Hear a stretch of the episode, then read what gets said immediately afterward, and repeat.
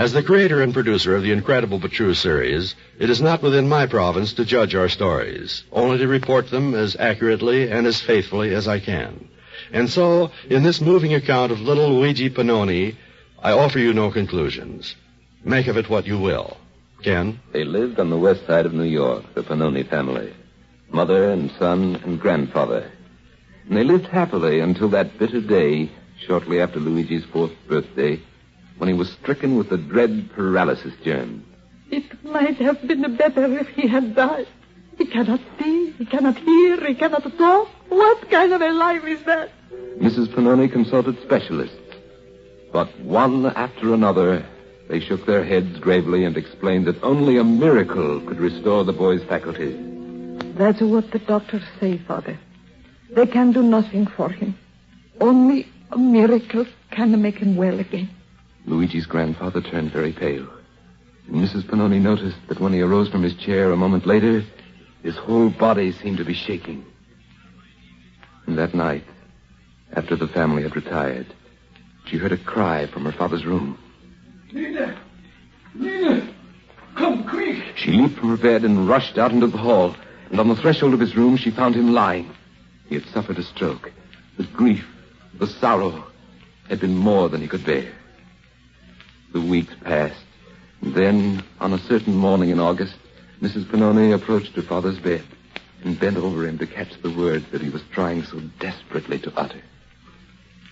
Nina. Sometimes, when the man he's a dying, he's a pray. And uh, God hears his prayer. Nina? Yes, sometimes, Father. But Well, now, I am praying. You hear me, Nina? Oh, God, make little Luigi well again. Make him to hear again, and see again, and talk again. This I ask you before I die. Take me, oh God, but make little Luigi, make him, She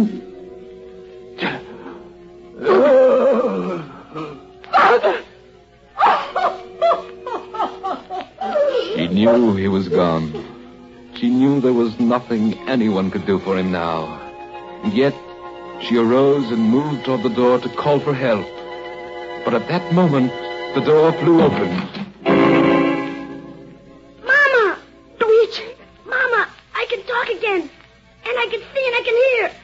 It happened just now. I was sitting in my room and. Mama! What's happened to Grandpapa? Yes, at the moment that the old man's last breath was being spent in a final prayer for the boy's recovery, Luigi Panoni suddenly regained the use of his faculties, of all his senses. And the doctors had no explanation for it. They could only call it a miracle. Incredible but true.